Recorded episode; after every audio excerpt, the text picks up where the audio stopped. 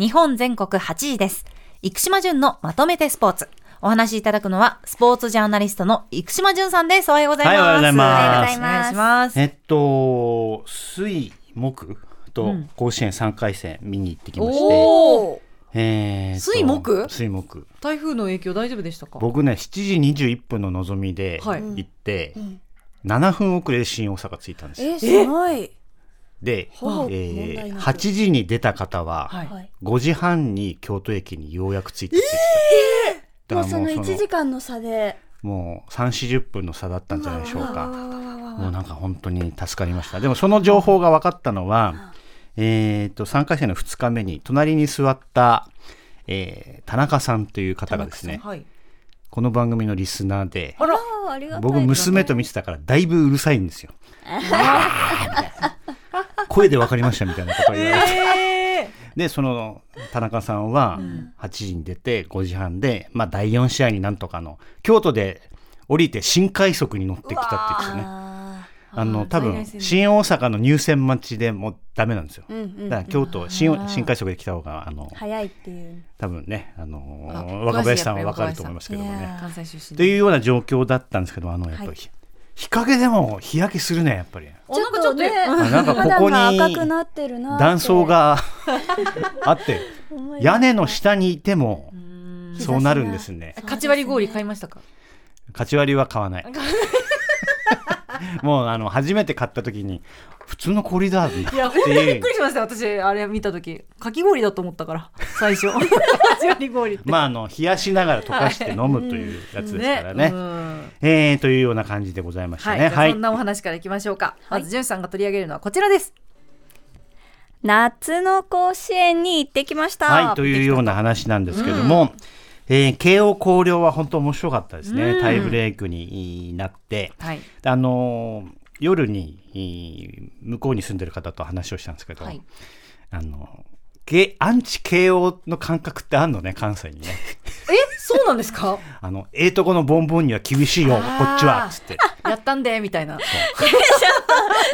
ちょっと赤荻さんには厳しいかもしれない。いやいやいや来週ね。そんなんかね。割とまあ友人とかね周りにいるから、うん。なんとなく応まあでも援しちゃうから、なんとなくわかります？ちょっとその関西の人は、うんお金に厳しい方が多い。まあ自分含めですけれど、私もずっと公立で育ってるので、あなんかちっちゃい頃から私立の慶応行ってるうんってみたいな偏見が周りにいないーとね。アンチ赤荻がいるわけじゃじゃです。赤木さん大好き。赤木さん大好きですよ。あと井上さんもそうだから、ね、土曜日世話になってます。1時からとんでもない。ですね。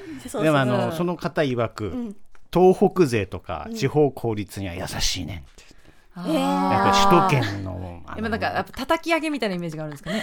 そう。なんです。ええとこのボンには厳しいよって。で広陵をしちゃったみたいなことを言ってましたけどもねでも結局は慶応が勝ったんですね。慶応勝ちましたね、うんで3回戦2日目の仙台育英と履正社。まあ本当は僕は宮城県出身だからこれええ。メインに行きましたけども、うん。これもまあいい試合でしたね。えーということで今日の準々決勝沖縄尚学対慶応土浦日大対八戸学院光星神村学園岡山山陽そして第4試合仙台育英、花巻東ということで、えーベスト8に東北勢が3校残ったのは100年を超える歴史で初めての。三校すごいですね。で、えー近畿勢が今回いないんですそうね。なんですよ。でこれは2016年以来のことでちょっとあのね。珍しいですよね。うんどうしても大阪桐蔭履正社が強い時代が続いてましたからね。はい。でまあ今回の、まあ、現場で見て感じたのはやはりバッティング優位っていうのはこれはもう間違いなくあて、先週おっしゃってましたうねん。もうブンブンブンブン振ってくるから、うんで準々決勝からの問題は投球数の制限もあるからこれから、うん。え2番手3番手ピッチャーが出てくる可能性が高いんですよ。うん。で去年見た印象では2番手3番手出てくると、打たれちゃうんですよやっぱり抑えきれないんですあ、えー去年九州学院とか明らかええにそうでしたね、ただ回していかないと先がないあの、ね先勝つためにはうん。違うピッチャー使っていかなきゃいけないというところがあるんですけども、えーそこの投手起用が非常に難しい。ってことはその育成するときにエース級を2枚3枚作んないといけないってことですか？じゃないともううん勝ち上がるのは無理で、エース一人で勝つのはも難しい。う難しいのは明らかですよね。第第100回のうん。金足農業の吉田ええ。構成が最後かもしれないなっていうぐらいの感じですけども、えー第1試合慶応対沖縄尚学ですが沖縄尚学やっぱりエースが来ましたね、えー東恩納投手が先発です、で、えー第4試合注目なんですけど、まあ、連覇を狙う仙台育英に対して、えー看板投手2枚を3回戦で使わずに勝てた花巻東がこれはもう切ってきますよ。北条と、熱い選手が熱い。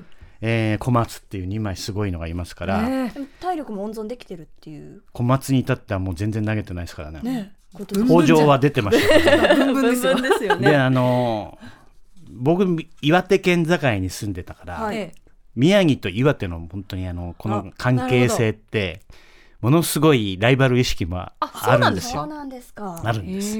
で花巻東は基本的に岩手の子しか取らないから、うんうんうん。取らないってか岩手の子たちで作ってるからチームを。じゃあ関西の人も応援しちゃう まああの仙台育英が若干あの感じの悪い強さを発揮していますので。ちょっと強すぎるところはねあります。確かにね。花巻東 B 期にあの今日の観客の方はなるかもしれませんね。はい、はい。どっちにも頑張ってほしいです。ね。本当に。うん。さあ続いてはこちらです世界陸上が今日から開幕。この週末週末の注目は？あじゃあ結構アナウンス室から行ってるんですかねやっぱりね。結構行ってますねますね。五六人は行ってるんじゃないでしょうか。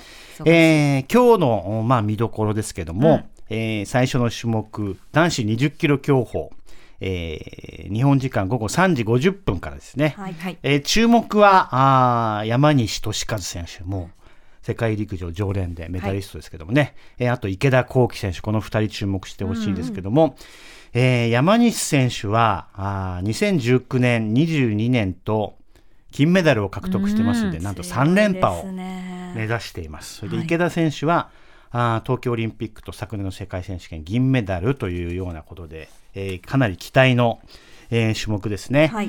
で、えー今週末に、えー視線を移しますと男子100メートルあります。いきなり。えーサニブラウン、うん酒井隆一郎、あと東洋大学の若手、柳田博樹と、はい。え3人出ますんで、えーこのあたりぜひ注目していただきたいのと、あと男子1万もありますね。えー駒沢大学出身、田沢蓮、えーオレゴン大会に続き2年連続で出場になってます。あとね、女子の走り高と、あ、ごめんなさい、走り幅跳び、幅跳び、えーロングジャンプの方ですね、えー畑すみれ選手、ん。今シーズンすごく調子いいので、えーもし入賞すれば世界陸上の女子跳躍種目では日本人選手初となりますと。うん、期待したいですね。えー本当そうですね。頑張ってほしいな。あと今日ニューヨーク・タイムズ読んでたら、はい。えーこと今回の世界陸上で注目するチームは国ではないって。オンっていうレーシングクラブがあるんです。オンっていうシューズブランド知ってますか？知ってますよ。オン。あのスニーカーですよね。そうです。ん。で、えーオンのレーシング、えーチームがうん2021年に発足して、ん。今回13人出場するのかな、いろんな国籍の選手がアメリカのコロラドに集まって練習してて、はい。はものすごい勢いで、えー記録を出してるんですよ。まあ一時期アメリカではねナイキのチームがすごいうん。プレゼンスを発揮してましたけども、いろいろスキャンダルがあってはい。解散、あー。今オンが来ているというようなことで、なんだ。えーちょっと僕はあんまりシューズ見るタイプじゃないんだけど、うんシューズ見ていくとあこれオンだかって。わかります。わかる。ON のオンですよね。そうです。わかると思います、うん。あら。で日本の大学生で有力な選手もオン履いてる選手いるんですよ、ひょっとしたらあの箱根駅伝とか出てくる可能性もあるんですけども。そうなんだ、えー中長距離に特化しているオンぜひ注目していただきたいなと思います、はい。シューズにもですね。はい。うん。続いてはこちらです男子バスケワールドカップはいよいよ来週開幕。いよいよですね、えーっと日本フィリピンインドネシアの3カ国で開催するとはい。いうことで、えー32チームによって争われるんですけども、えー日本は25日金曜日ドイツ世界ランキング11位、27日フィンランド20、えーランキング24位。で29日オーストラリアランキング3位とグループステージを戦うんで、えーでグループステージの上位2カ国が準々決勝に進出するとうん、どうなんです？いうことになるんですけど、強いな。まあ厳しいよね。格上そうばっかりね。です。ランキング的には格上ですよね。えーでもまああのちょっとね渡辺裕太が連座で試合に出てなかったりちょっと心配な面もありますけども、まあいいプレーあのトム・ホーバスヘッドコーチが目指すのはやはりスリーポイントのねうん。確率を上げ外てか、えー攻め勝つというバスケットを見せてほしいんですけども、ちょっと僕気づいたんですけど、はい。あのグループステージで3位4位だと、ん。えー17位から32位の決定戦順位決定戦に回るんですよ。はい。その場所も沖縄なんですよ。あれ？っつって。あれ？そういう想定なの？っていうふうに。ちょっと僕は意地悪に思っちゃったそんのでなことないはまあ勝ちますよ。うん。なので、そうえーまはずあもちろん裏切ってほしいんですけどもちろん、えー沖縄ではしばらくバスケットがね楽しめるという状況ですけども、えっとあのー注目はネブラスカ大学でプレーしてます富永啓生っていう選手なんですけどもね、彼あの昨シーズンの大学バスケで、はい。後半戦からどんどんどんどん存在感増していってプレータイムも増えていったうんタイプの選手なので、えーぜひともね彼のスリーポイントを見てみたいなと思いまちすなみにインタビューしたことあります？えー 最後に最後に突っ込んできましたね、さあ、えー、スポーツジャーナリスト、スポーツジャーナリストの生島淳さんでした。ありがとうありがとうございました。ありがとうございました。日本全国8位です。生島淳のまとめてスポーツでした。蓮見紀之まとめて土曜日。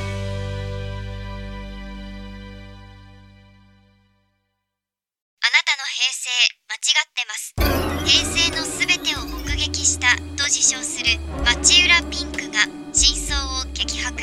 僕もモーニング娘。のメンバーとしてデビューする予定やったんですよ。TBS